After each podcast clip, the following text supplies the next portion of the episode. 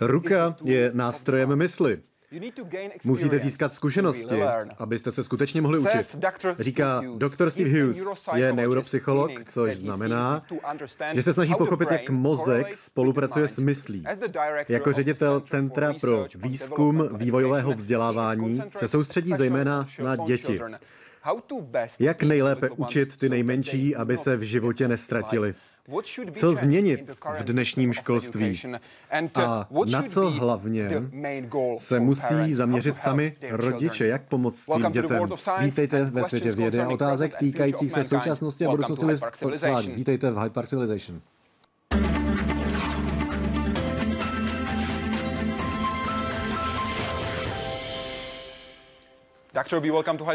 Doktore, vítejte v Hyde Park Civilizace. Děkujeme, že jste přišel. Děkuji za pozvání.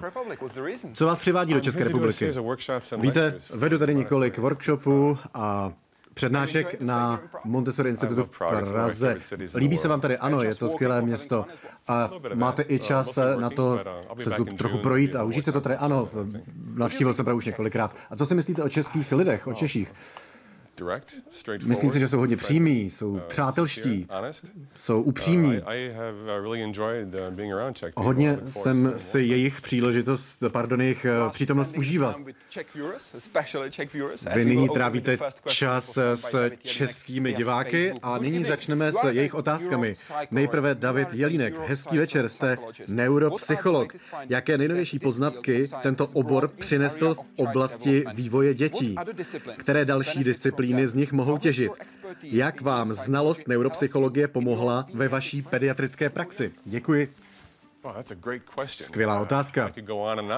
Mohl bych o tom hovořit skutečně dlouho, ale z mého pohledu je celá řada věcí, které neuropsycholog může studovat. Myslím si ale, že nejzajímavější je to, jak mozek funguje, jak plánuje, jak organizuje, jak se formují kognitivní schopnosti, výkonné funkce, jak funguje frontální, prefrontální část mozku, mozkové kůry, jak vlastně se liší Homo sapiens od ostatních součástí zvířecí řízy, že je to právě ta prefrontální kůra.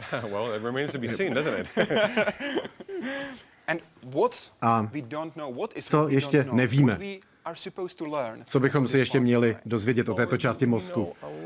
Víme hodně o tom, co dělá tato část mozku, hodně více, než jsme věděli, jak podporovat rozvoj schopností pozornost, koncentrace nebo být obezřetnější, umět se včas zastavit. Víme, jak tyto schopnosti dovednosti měřit a učíme se z toho, co děti dělají, to nastartovává jejich vývoj.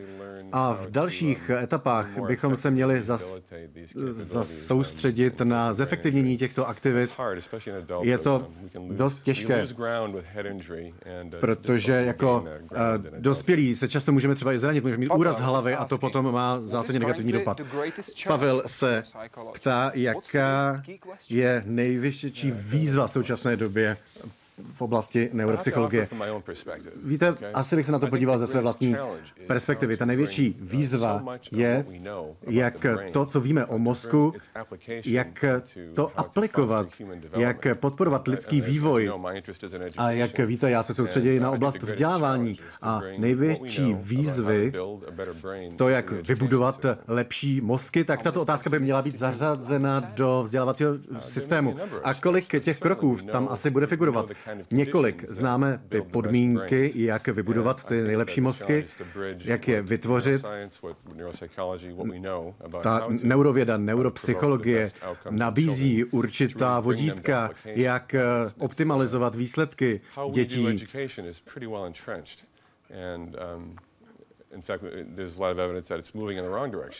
Myslím si, že oblast tradičního školství se určitým způsobem odchyluje od těch dobrých principů. A tak hlavní výzva pro mě je, jak ovlivnit školský systém tak, abychom měli v první řadě na mysli vývoj, rozvoj dítěte a ne například pouze jenom nějaké výsledky testů pro věrek. Když se budeme soustředit na neuropsychologii, tak David Jelínek se ve druhé části své otázky ptá, jak vám znalost neuropsychologie pomohla ve vaší pediatrické praxi? Jakou máte osobní zkušenost? Já se soustředím na pediatrickou neuropsychologii. Je to trošku jiné od té neuropsychologie, která se soustředí na dospělé, třeba s úrazem hlavy. A my se prostě soustředíme na oblast vývoje, na perspektivu vývoje, jak dítě hodnotit. Určitým způsobem se snažíme soustředit na tu trajektorii vývoje, jaké jsou etapy, jak vypadá rozvoj inteligence, jazykových schopností a tak dále. Spíše na to, než co se ztratilo na sladkém věku nebo zranění. A jaký je ten nejdůležitější objev nebo znalost, která se získala v tomto oboru a má vliv na lidstvo. No to, že dokážeme vybudovat lepší mozky, skutečně ano, ano, rozhodně. A jsou zde věci, které můžeme s těmito mozky dělat. Člověk, s ním se dá dělat hodně, s každým dítětem, s dětmi, které jsou znevýhodněné nebo žijí v chudobě. Prostě víme, co s tím udělat, jsou zde výzvy, každý prostě to má na zřeteli, jak u svého dítěte vybudovat ten nejlepší mozek. Petra se ptá, jak se dnes zkoumá vazba mezi chováním a změnami v mozku? Jaké testy jsou relevantní? Jaká jsou jejich slabá místa? Z hlediska neuropsychologie, když hodnotíme dítě, tak se zajímáme o celou řadu výsledků interaktivních testů. Je zde celá řada aspektů poznávání, které nás zajímají. Může se jednat o nějaké genetické poruchy, to má sebou určité charakteristické znaky a tak se snažíme specifikovat právě tyto konkrétní projevy v konkrétních oblastech. Neuropsychologie se snaží napojit behaviorální aktivity k tomu, co pozorujeme, co dochází, k čemu dochází v mozku. Testujeme na základě těch výsledků. Víme, že například v tom prefrontálním kortexu se můžou vyskytovat určité problémy. A jaké testy? A věříte výsledkům těchto testů? Samozřejmě tady celá řada testů. Je to trochu něco jiného než akademické testy, které mají určitě utilitární funkci, které se snaží něco zjistit. Takže víte, že například měříme pozornost, a to eh, v laboratorních testech, a toho, jak sledují nějaký, nějaký stimulus na monitor něco takového v nějakém delším časovém intervalu. Ale můžeme skutečně dobře sledovat, jak dlouho trvá pozornost. To jsou klasické testy, které možná nejsou moc vzrušující, ale víme, jak standardně dítě v věku 5-6 let, jak normální výsledky vypadají. Takže máme standardní data. Víme, jak vypadá typický, eh, typický vývoj. To je stejné jako vývoj jazyka. To vše srovnáváme s velmi dobře, s velmi dobrou základnou standardizovaných normativních dat. Takže můžeme říct, tohle je dítě, které je zvlášť dobré v řešení neverbálních problémů, ale vidíme, že má, že trochu pozadu v řečových dovednostech. A tohle jsou interaktivní úkoly. Takže ten examinátor mluví s tím dítětem a to i v problémech, kdy to dítě má třeba problémy s pozorností. Protože i takové dítě může využít těch dovedností udržení pozornosti někoho jiného. Pokud se ptáte, nakolik je tohle spolehlivé, to záleží na uh, síle, na kvalitě vývoje a na tom tom vzorku, s jakým to, porovna, s jakým to porovnáváte, ten konkrétní výsledek. Nejlepší způsob, jak získat nejlepší informace o konkrétním dítěti, je použít konvergentní metody. Ještě dotazník s, s, s rodiči, s učiteli, kde se zaměřujete na stejné věci, rozhovor s dítětem, rozhovor s rodiči a celá řada těchto interaktivních testů vám řekne hodně o konkrétních výsledcích. A co magnetor, magnetická rezonance třeba, nebo elektroencefalogram, to už jste blízko k neurologii. A neuropsychologii Psychologie je takový most mezi psychologií a čistou neurologií, medicínou. To jsou naši takoví nejbližší spojenci v, v té lékařské profesi, neurologie a psychiatrie. Je nejlepší způsob, jak spojit tyhle, ty, řekněme, měkké testy, jak jste řekl, dotazníky a tak dále pro děti, pro rodiče a ty tvrdé testy, jako elektroencefalogramy, magnetická rezonance. Samozřejmě, jak říkám, tyhle testy ty jsou interaktivní, kde vidíme, jak dítě řeší problémy v reálném čase s tím, co má na stole před sebou. Ale to je poměrně složitá otázka, protože tady máte hodně zdrojů informací, které vám dávají jiné typy informací. Je skutečně potřeba to nějak pak celé propojit dohromady. Facebook a otázka od Lenky. Jak může rodič podpořit tvorbu spojení mezi neurony v mozku dítěte? Někde jsem zaslechla termín window of opportunity, kdy je nejvhodnější stimulovat mozek našich potomků, respektive kdy to má největší efekt. A jakými metodami? Určitě je jich víc. Tady je celá řada způsobů, jak můžete pomoci dítěti s rozvojem jeho mozku. Jedna z nejdůležitějších věcí, které můžeme udělat, je vytvářet příležitosti, aby se mohli zapojit do toho, čemu říkám experimentální interakce s prostředím. Rukama, vyloženě zkoušením si věcí. Když vidíte dítě, tak vidíte, že se hrají třeba v umyvadle, nalévají vodu z kelímku do kelímku a tak. To jsou hrozně důležité věci, ale zároveň je potřeba dát dětem určité limity, protože oni ne neumí regulovat vlastní aktivity. To je až reakce na to, co dělá prostředí. To nejlepší, co rodič může udělat, je číst si o tom, o autoritativním rodičovství. Většina moderních rodičů, protože tohle je trend na celém světě, se dostávají do takového příliš měkkého přístupu, kde dětem příliš mnoho věcí povolí a bojí se, že by byly moc autoritativní. A nikdo z nás nechce být autoritativním rodičem, zejména ne v 21. století, protože my zkrátka nechceme být autoritativní. To je taková přirozená lidská tendence, že chcete mít všechno pod kontrolou a být odtažitý a tak chcem, jdeme do protireakce, takže budeme extrémně pozitivní a nedávat děti vůbec žádné limity. A to je také chyba. My chceme být milujícím rodičem, ale zároveň musíme chápat, že je potřeba to dítě, být za to dítě zodpovědný a za jeho vývojový proces. A kde najít to, to místo, kde je ta, ta správná hranice. To se dá najít a je celá řada materiálů, které popisují, jak taková situace vypadá. Myslím, že nejlepší způsob, jak nad tím přemýšlet, je takhle. Své dítě milujete, máte ho rád, chcete, aby bylo šťastné. Výborně, to je dobře. A teď přemýšlete nad tím, co potřebujete udělat, aby se vaše dítě stalo tím člověkem, který při, který k sobě přitáhne partnera, kterého byste chtěl, aby vychovával vaše vnoučata. Když se podíváte na tuhle perspektivu, ono je to běh na velmi dlouhou trať.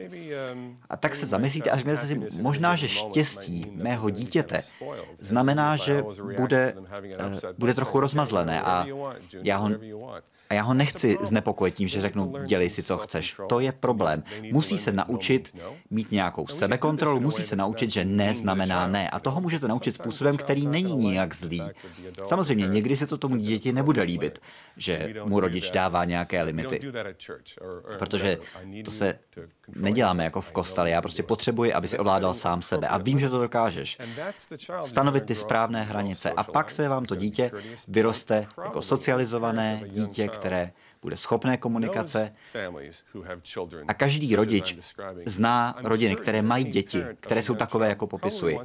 A každý rodič chce, aby jejich dítě strávilo čas s takovými dětmi, protože taková socializace vede k další seberegulaci.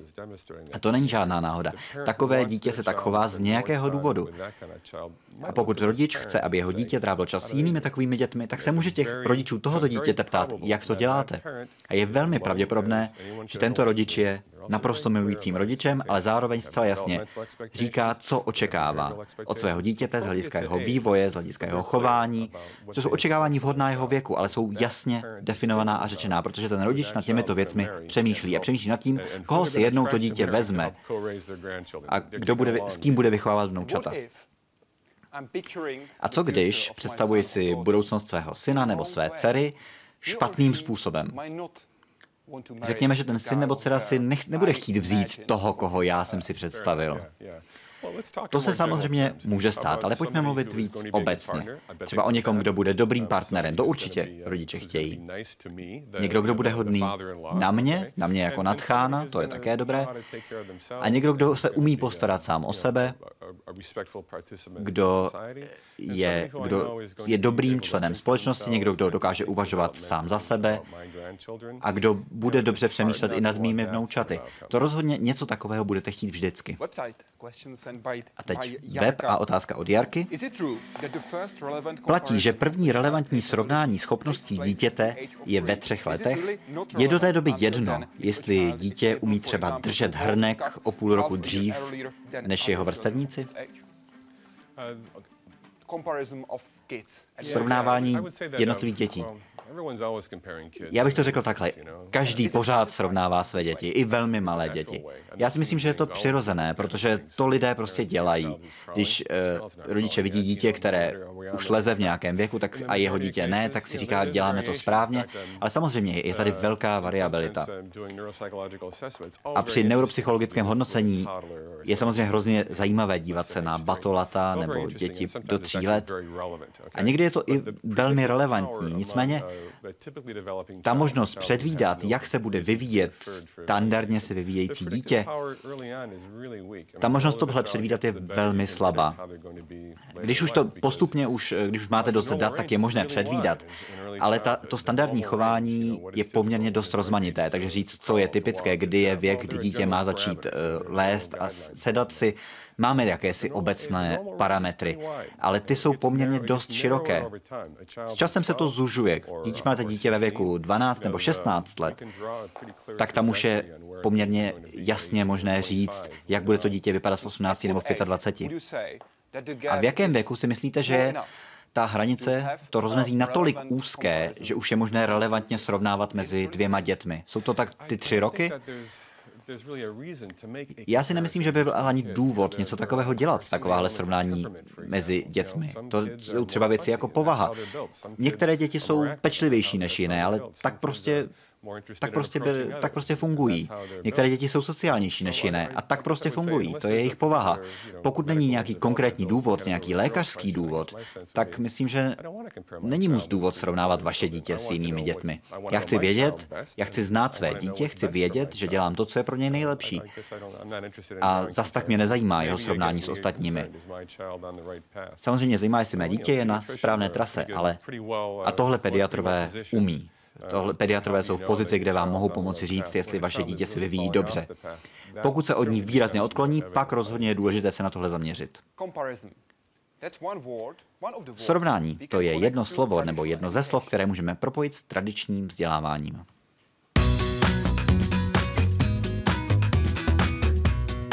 241. Tolik let se v naší zemi povinně chodí do školy. Reformy Marie Terezie se zpočátku nesetkali s velkým nadšením. Jejich odpůrci byli vězněni, stejně jako o sto let později rodiče, kteří své děti nechtěli posílat do škol.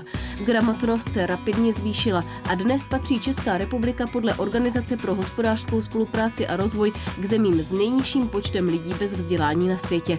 I přes tyto úspěchy je podle mnohých pedagogů čas na změnu. Je čím dál tím těžší těmi tradičními metodami udržet disciplínu, zvlášť v současné situaci, kdy z hlediska práva má eh, rodič daleko silnější pozici než učitel a e, taková ta klasická autorita z pozice moci e, funguje méně a méně. Nestačí intelekt, ale dítě musí být i motivováno. A aby bylo motivováno, tak mu musí být ty podněty a látka k osvojení a promýšlení nabízena v té podobě, která by pro něj byla přitažlivá.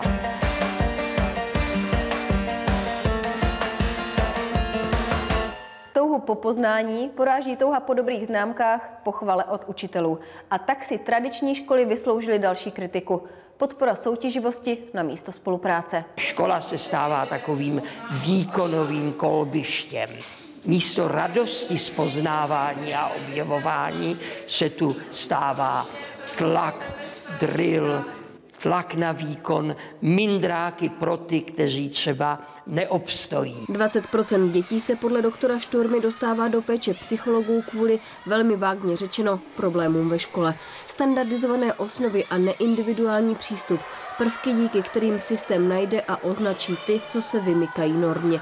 Odchylky zde většinou nemají místo. Zvýšený neklid dítěte nemusí být ani žádnou poruchou, spíš znamínkem toho, že jsou třeba na něj kladeny přílišné nároky. Nejprve tady jsou ty normy školy a její požadavky a je na dítěti, aby se jim přizpůsobovalo ve skutečnosti ve středu toho snažení by mělo být dítě. V posledních letech se ale tradiční školství přeci jen dalo do pohybu.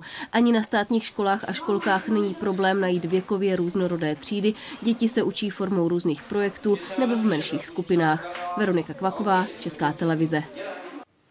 Let's open with the questions and by Růžena Stranadová se ptá na našich stránkách. Pane Hughesy, jaké jsou podle vaš, vás nejhorší chyby současného školství? A vidíte na tradiční výuce i něco pozitivního? Něco, co by se měnit nemělo? Tradiční vzdělávání funguje velice dobře pro menšinu dětí. Tradiční školství pro ně je dobré. Je to asi třetina dětí. Já vidím, že asi třetina ostatních dětí je skutečně zase poškozována tím tradičním školstvím. A můžete to popsat, tu jednu třetinu, která je dobrá z hlediska toho systému, nebo ten systém je dobrý pro tyto děti? Pro jaké děti? Víte, pro děti, kteří nemají problém s pozorností, kteří jsou nadprůměrně inteligentní, nemají žádné problémy vývojové nebo s výukou, pro děti, kteří jsou motivováni dobrými výsledky ve škole. A takoví lidé jsou, takové děti jsou. Když mají dobré známky, jsou spokojeni. Jsou schopni pracovat v rámci toho systému, který je odměňuje. Moje maminka byla právě taková. Ona milovala školu a věděla, že se bude chtít stát učitelkou a stala se učitelkou. A pro takové děti ta škola prostě funguje. Asi třetina dětí je takových. A pro asi jednu třetinu jiných dětí to tak dobře nefunguje. A právě s takovými dětmi my pracujeme. Není to tak tragické pro tu zbývající třetinu. Prostě ty děti si řeknou, dobře, tak to musí být, musím jít do školy, jsme tam s kamarády, prostě obsedíme si to a je to. A s těmi nemůžeme hovořit eh, tak, jako s tou třetinou, kterým to vyhovuje. Já budu citovat. Většina obsahu, který se učí na školách, nemá aplikaci mimo toho rol, té jeho role, jakožto materiál pro testování a děti to rychle zapomenou. A vy říkáte, že znalost obsahu se dobře vyhodnocuje, ale schopnosti pro život jsou jiné. A schopnosti se rozvíjí na, začá- na základě zážitků.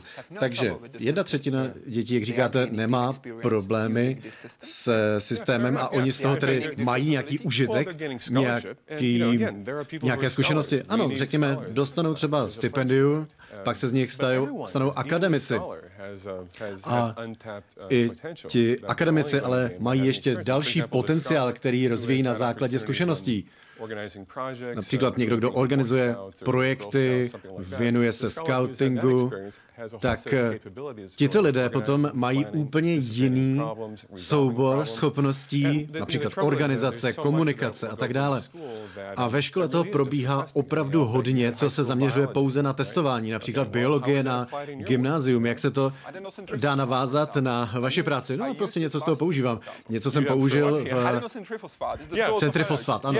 Centrifosfát jako zdroj eh, energie. Použil jsem to, využil jsem to minulý týden. Dobře, tak to je fajn, ale spousta jiných věcí je zkoušena pouze při těch testech a potom se to zapomene.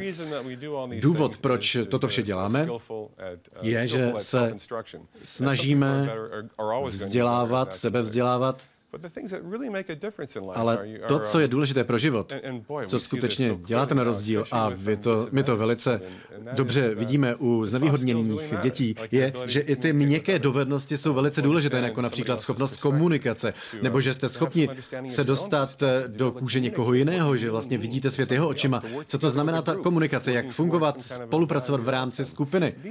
To jsou věci, které nefigurují to tolik v osnovách, které se soustředí na obsah.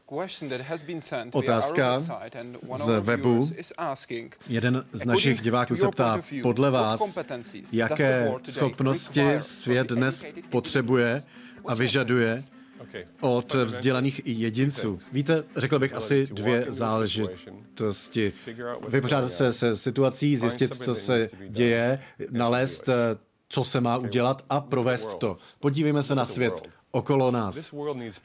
Tento svět potřebuje lidi, kteří odhadnou velikost problému, dokážou to analyzovat, něco udělat a inspirovat ostatní. Například to potom může vést i k tomu, že bude zachráněna planeta.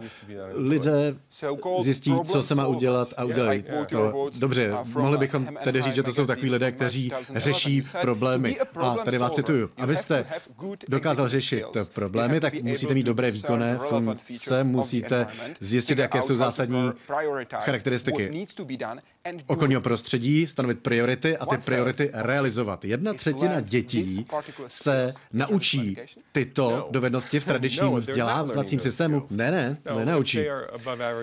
Když jsou nadprůměrně inteligentní, tak možná takové dovednosti mít budou a mohou se z toho poučit. Ale i tak, když ta jedna třetina se to naučí, tyto dovednosti, a víme, že s tím nemá nic co dočinění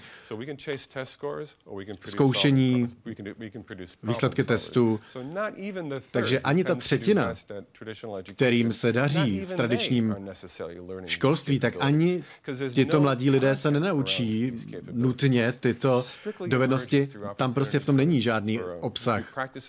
Jde o to ty příležitosti realizovat a učit se z prostředí. A jakým nejlepším způsobem se takovým dovednostem naučit? Mám určité uh, myšlenky, které jsem rozvinul a velice rád se s vámi o ně podělím. Jako neuropsycholog trávím hodně času s dětmi um, kterým se uh, moc nedaří v škole a já navštěvuji celou řadu škol, progresivní, tradiční.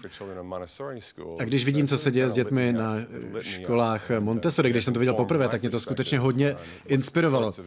A já jsem se soustředil tedy na to, jaké schopnosti u dětí rozvíjet. a naplnilo mě to nadějí, že skutečně se to může podařit. A tak jsem se posunul následkem toho do světa škol nebo vzdělání Montessori. Ano, i vy učujete v Londýně. Ano, v Londýně i v Minnesota. Tak se soustřeďme na tradiční školství. Zvědavec se ptá, jaký je váš názor na metodu hodnocení žáků? Měl by být zachován systém stupnice známek, nebo je lepší, obzvláště u menších dětí, hodnocení volnější? Jaké jsou klady a zápory obou systémů? Dále, jak se díváte na trend vyučování jazyků už od předškolního věku? Takže výsled metody hodnocení. Metody hodnocení se soustředí například na standardizované testy nebo na další možnosti rozvoje dovedností, o kterých jsem hovořil. Ve USA máme celou řadu výsledků. Vlastně už George Bush přišel s politikou, že žádné dítě nesmí zaostávat, což nastavil určitou úroveň zkušebních systémů. Došlo k rozvoji hudebních programů, uměleckých programů a skutečně i ti pedagogové na tom byli hmotně zainteresovaní, protože když se nedařilo v těch výsledcích, tak škola mohla být nějakým způsobem postižena nebo zavřena. A tak se vlastně stalo to, že všechny tyto eh, pokrokové věci jako umění, hudba a tak dále byly zrušeny, protože se nedařilo dosahovat takových výsledků a existovalo zde to riziko, že by z toho mohl být postih. Velice lehce se vědomosti dají testovat, měřit, to je možná jednoduché. Je tam taková povrchová logika, že škola by měla být o tom, že se učíte věci, a výsledek eh, je to, že vlastně děti toho skutečně znají hodně a to je hodně povrchní úhel pohledu.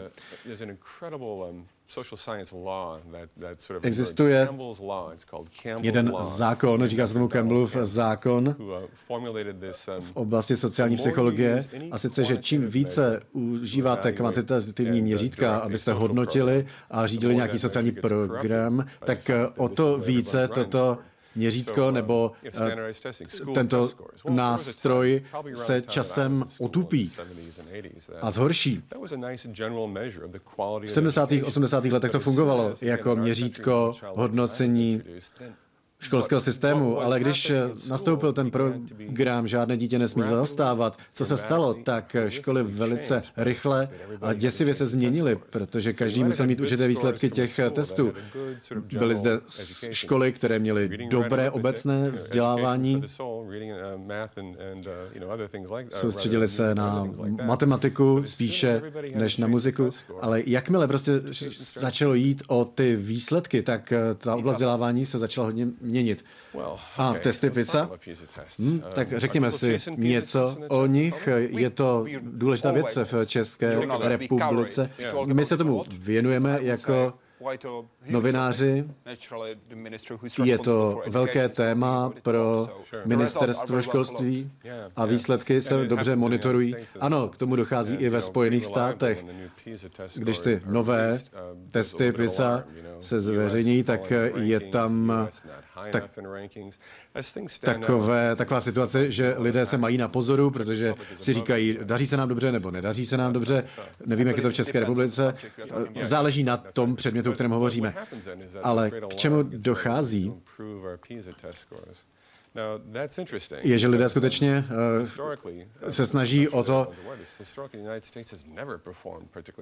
že v USA ty výsledky testů PISA nebyly nikdy až tak eh, vynikající, ale v USA se vždycky velice dobře dařilo v měření kreativity a inovace.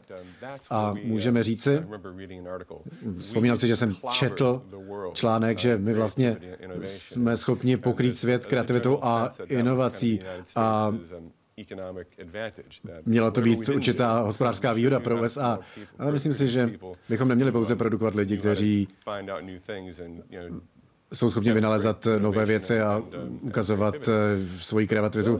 Nicméně tady ty výsledky jsou stále horší po tom, co nastal ten okamžik, kdy se všichni začali snažit uh, o naplňování cílu toho programu. Is there a pro? Je to... Like a pro to test scores? Je tady nějaký, jsou tady nějaké pozitivní, pozitivní aspekty těchto testů. Přemluvil jste o těch negativních. Určitě je dobré, že děti, které, kterým se daří velmi dobře, díky těmto testům dostávají příležitost na opravdu kvalitní vzdělávání. A společnost některé příležitosti uzavírá jenom pro ty nejlepší děti. A tohle je dobrý způsob, jak něco takového zajistit. A jsou některé školy, které se skutečně orientují na čistou vědu, protože jsou určité disciplíny, určité obory, které, jsou, které je nutné studovat skutečně systematickým způsobem. A ti lidé, kteří jsou, kteří jsou v tomhle dobrý, dobří, pro ně je to skvělý systém. Silken Robinson je to jméno, které je tady známé v České republice. On mluvil na TED Talk, to asi znáte. Jedna z nejpopulárnějších byla Silkena Robinsona, ten mluví o kreativitě, o vzdělávání. To je skutečně výborná přednáška, na tu stojí za to se podívat. Jedno, jedna věc, kterou řekl. Ne každé dítě je, je, by mělo být vědcem, ale každé dítě by mělo být něčím. Čili měli bychom, rozhodně měli mít systém pro ty, které by měly být vědci, aby se k tomu dostali. Ale valná většina dětí to nepotřebuje. Valná většina dětí by nepotřebuje doktorát. A Ken Robinson říká, On sám má titul PhD a říká, že vlastně vyhrál celý vzdělávací systém, protože od samého začátku vzdělávací systém se snaží získat lidi, kteří dostanou ten nejvyšší možný titul, tedy PhD. Ti v podstatě vyhráli. Je to jako kdyby celý vzdělávací systém chtěl, aby děti dosáhly tohohle. To je celý cíl toho systému. Ale většina dětí nic takového dělat nebude, ani nechce. Takže v tomhle smyslu ti vlastně prohráli prohráli v té hře zvané vzdělávání. A vy si myslíte to samé? Rozhodně bych byl nakloněn toho, tomu s ním souhlasit. Moji oba rodiče jsou učitelé. Škola je dobrá. I tradiční škola je dobrá.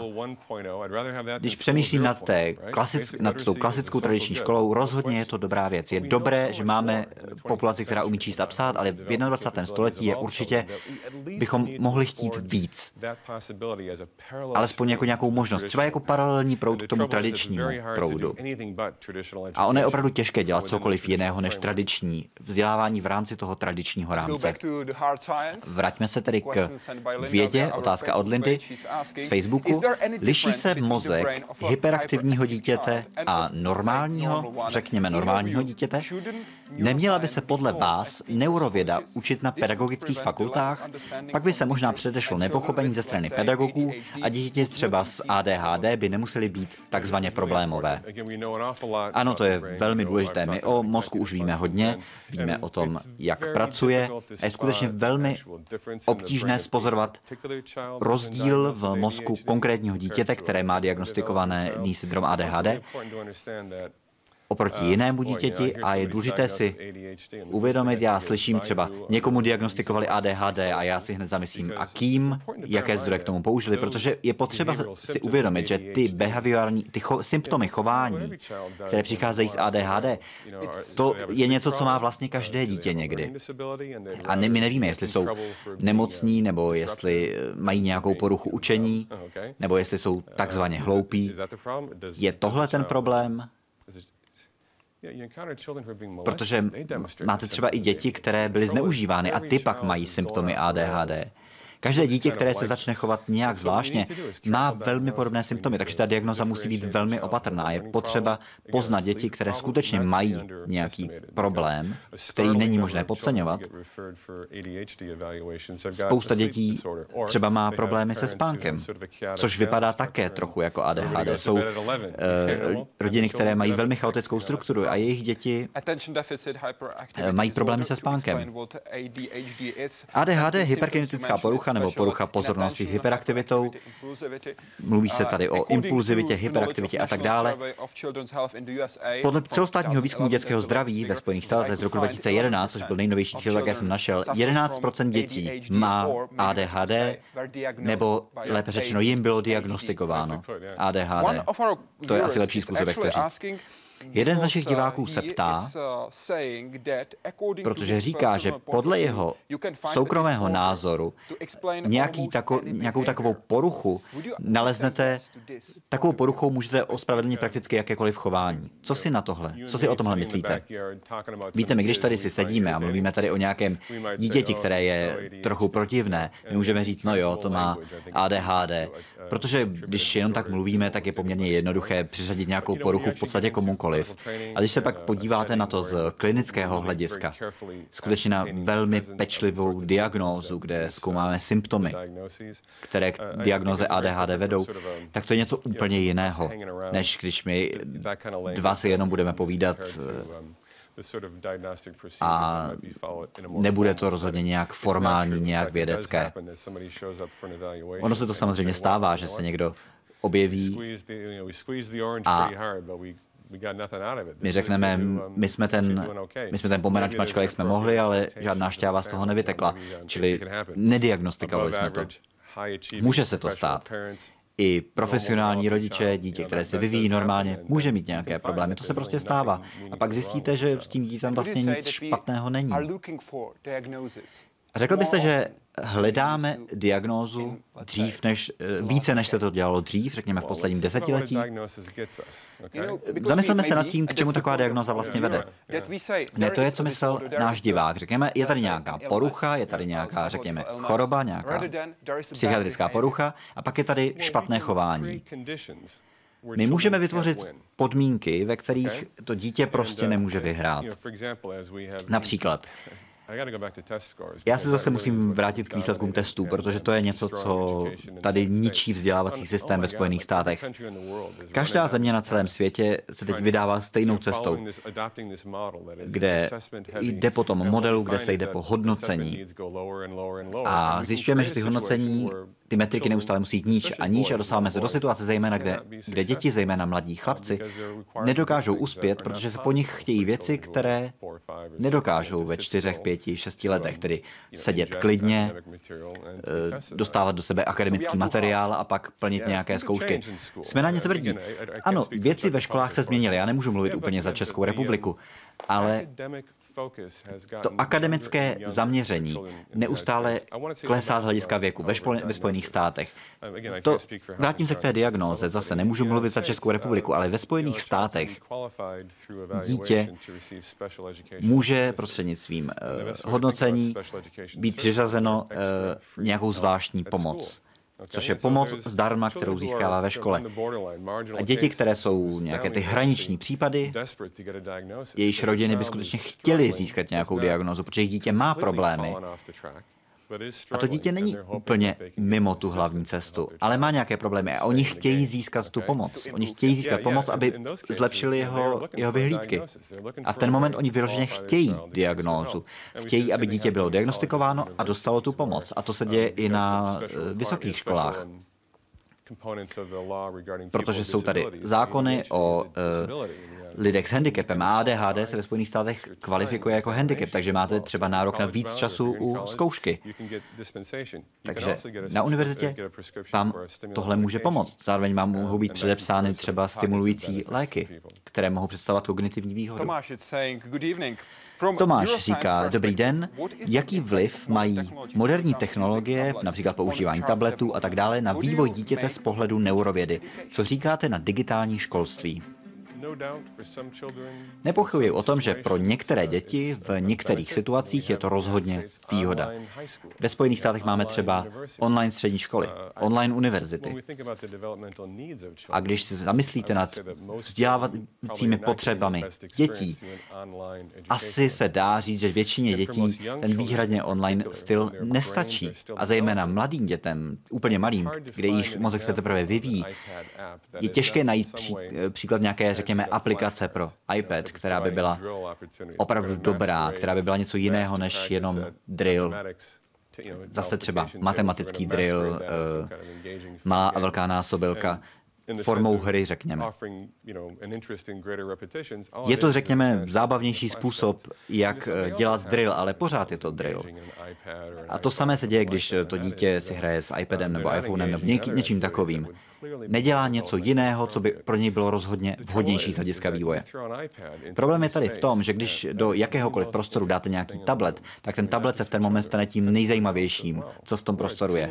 Pro děti, ale i pro dospělé. My jsme jako lidé, my používáme nástroje a takový tablet, takový chytrý telefon, to je pro Lidi, kteří využívají nástroje, skvělá věc. Svítí to, když na to šáhnete, tak to něco dělá. Děti si na tom rozvíjejí své, eh, své hmatové funkce a pohybové funkce. Učí se třeba psát a tak dále. Takže svým způsobem je zírání na obrazovku vlastně takový mrtvý čas z hlediska vývoje. Je dobré věci tyhle dát stranou a dát dítěti vhodné materiály, protože to dítě to využije, když nebude mít porci nic jiného, co ho bude zne, zneklidňovat a rozptilovat. Zvěravec se ptal, co si myslíte o trendu učit uh, cizí jazyky od předškolního věku? Já jsem rozhodně pro. Není vůbec potřeba o tom diskutovat. Od velmi raného věku to je vůbec nejlepší věc, jak se začít učit cizí jazyk. A to je od kolíbky. A nejlepší způsob, jak to udělat, je, najdete si někoho, kdo tím jazykem mluví, a tak budete mít jazyk mámy, jazyk táty a pak ještě jeden jazyk navíc, nebo něco takového. Čím více dítě vystavíte těm zvukům všech jazyků ostatních, určitě je to obrovsky jednodušší.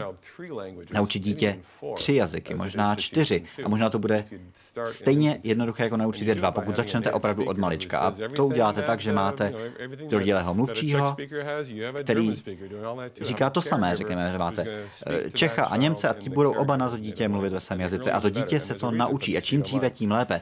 A proto je i dobrý důvod, protože asi do věku 6 let je mnoho neurologických zdrojů, které vyloženě čekají na to, až je někdo využije. Během těch prvních šesti let života dítěte se vystavují základy pro zpracovávání smyslových věmů, pro zpracovávání jazyka, zpracovávání pohybu a dokonce i základní komponenty eh, myšlenkových procesů. To vše v šesti let, do šesti let. A v šesti letech se začne tato rezervní kapacita čistit a začíná postupně odumírat, protože příroda si myslí, že všechno, co potřebujeme, už je vyvinuto. Teď už to budeme jenom zdokonalovat. Ale ta kapacita tam opravdu na začátku je.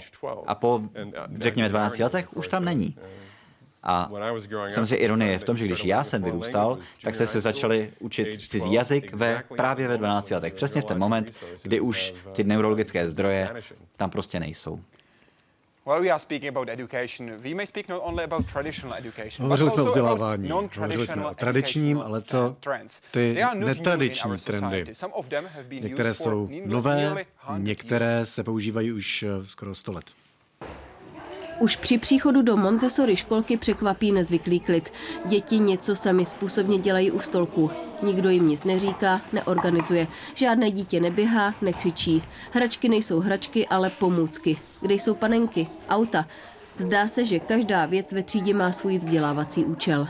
Pro určitou věkovou kategorii v té třídě jsou věci, které odpovídají vývojovým potřebám těch dětí. Takže pracujeme s vývojovými kategoriemi 0 až 3, 3 až 6, 6 až 12 a 12 až 18. V Montessori školách a školkách probíhá 100% individualizovaná výuka. Učitel působí jenom jako průvodce. Víš, co to je za číslo? Nula.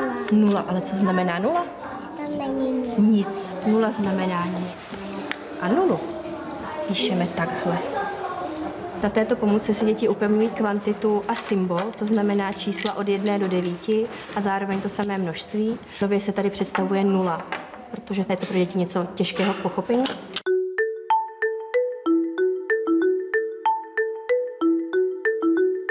Jak si připravit svačinu, umít a uklidit nádobí, se děti učí už od 15 měsíců. Ve školce je to samozřejmost. By working through the things they see at home, what we call practical life, all the things that they've seen since they were born, our children do become calm. Pracovní cykly, svoboda a respekt, ale taky disciplína. To je Montessori, jeden ze dvou nejrozšířenějších inovativních vzdělávacích směrů na světě. Tím druhým je Waldorf. Kromě toho se tady od 70. 80. let eh, se velmi rozšiřují školy typu Sudbury, to znamená svobodné školy nebo demokratické školy. Pak máme taky velmi silné hnutí lesních školek a v neposlední řadě domácí učení. V posledních letech zažívá Česká republika druhou velkou vlnu zájmu o netradiční vzdělávání. A protože je poptávka větší než nabídka, zakládání nových škol iniciují sami rodiče.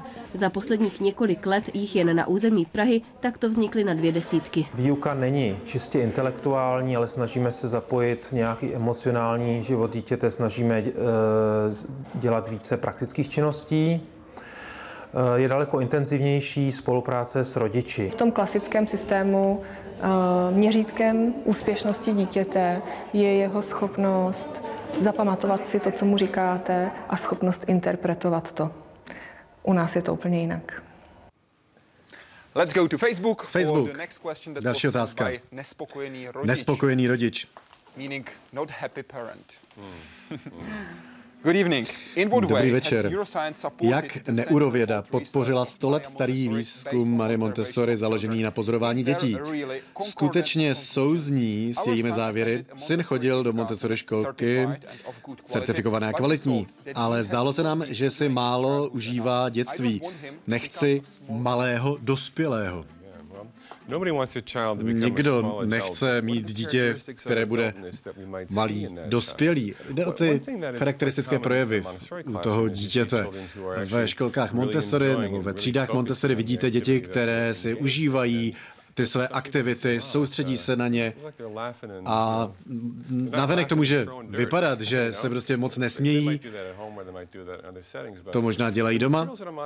Nicméně pomůcky ve třídách Montessori jsou navržené tak, aby sledovali určitou vývojovou sekvenci, aby byly překládány právě v ten daný konkrétní vývojový okamžik, kdy je dítě potřebuje. A dítě potom má možnost se podílet na něčem, co k ním promlouvá, hovoří, učí se a jdou do hloubky. A víme z jednoho výzkumu v oblasti neuropsychologie, že právě toto je velice dobré, to je ta soustředěnost pro rozvoj mozku.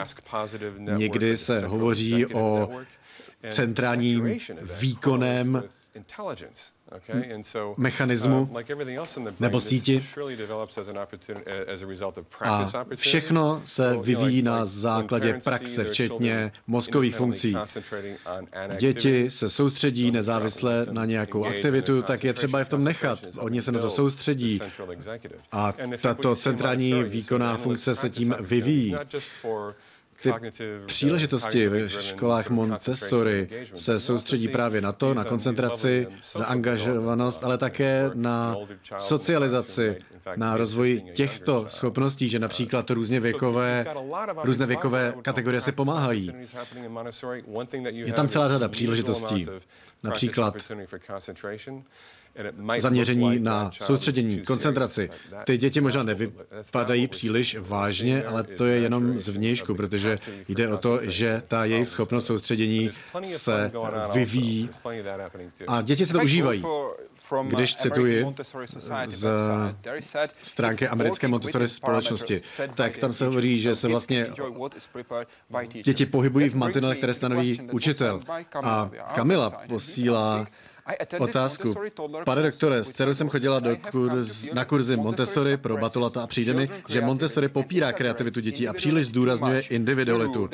Pravidlo, že s pomůckou se musí pracovat jen daným způsobem, mě vytáčí. Kde je fantazie? Jednorožci. Jak to tedy spolu působí? Ty jednorožci, to je dobrý příklad, o tom bychom se mohli bavit, ale asi někde jinde. Ano, jsou zde určitá omezení.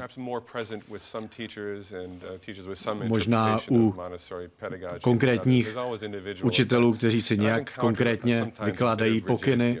Někdy je to takové strnulé, ale to asi není ten uh, nejlepší příklad, protože Montessori je založena na flexibilitě. A Samozřejmě rodiče ho, přemýšlí o tom, co znamená kreativita, co to skutečně znamená.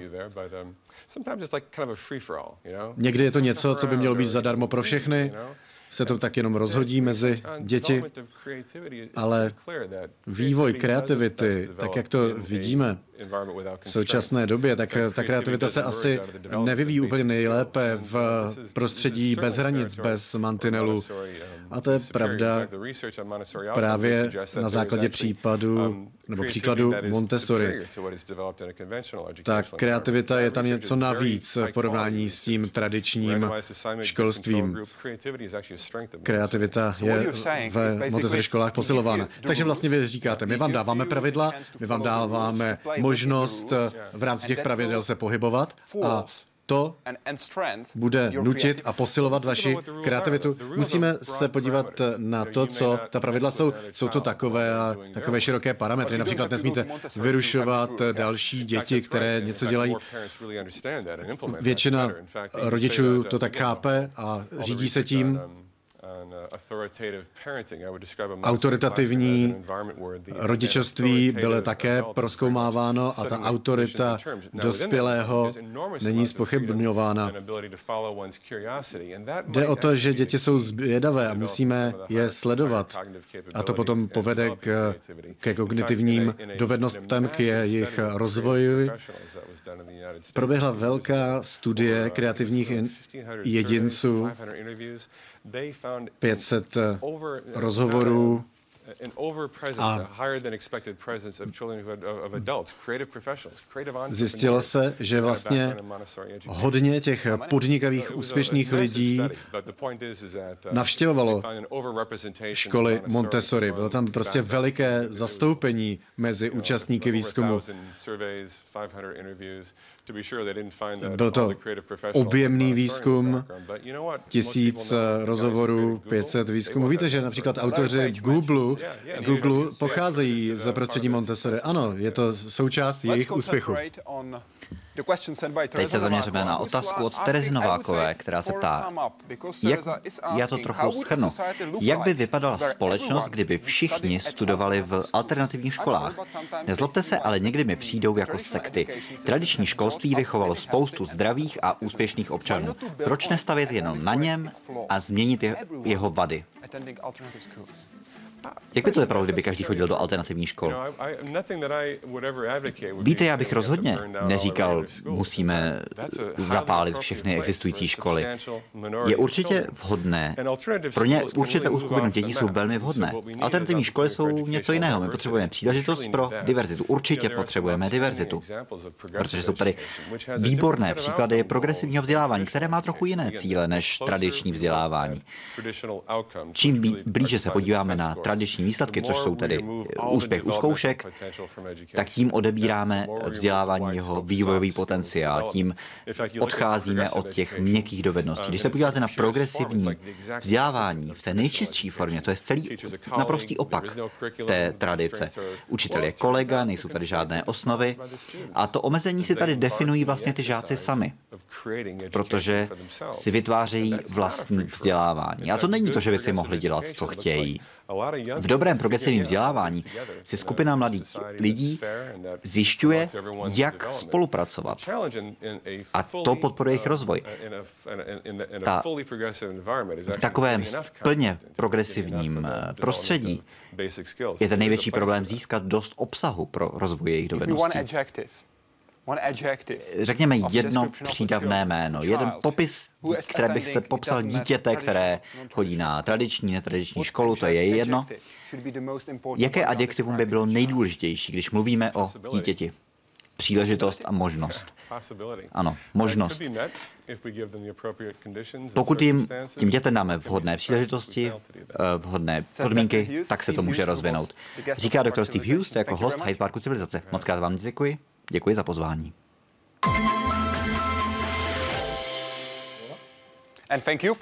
A děkuji vám, že jste se dívali na Hyde Park Civilizace. Anglickou verzi pořadu naleznete na, našem, na našich stránkách hydeparkcivilizace.cz. Děkuji, že jste s námi byli a doufám, že zůstanete s Hyde Parkem Civilizace i příští týden v sobotu večer. Hezký večer.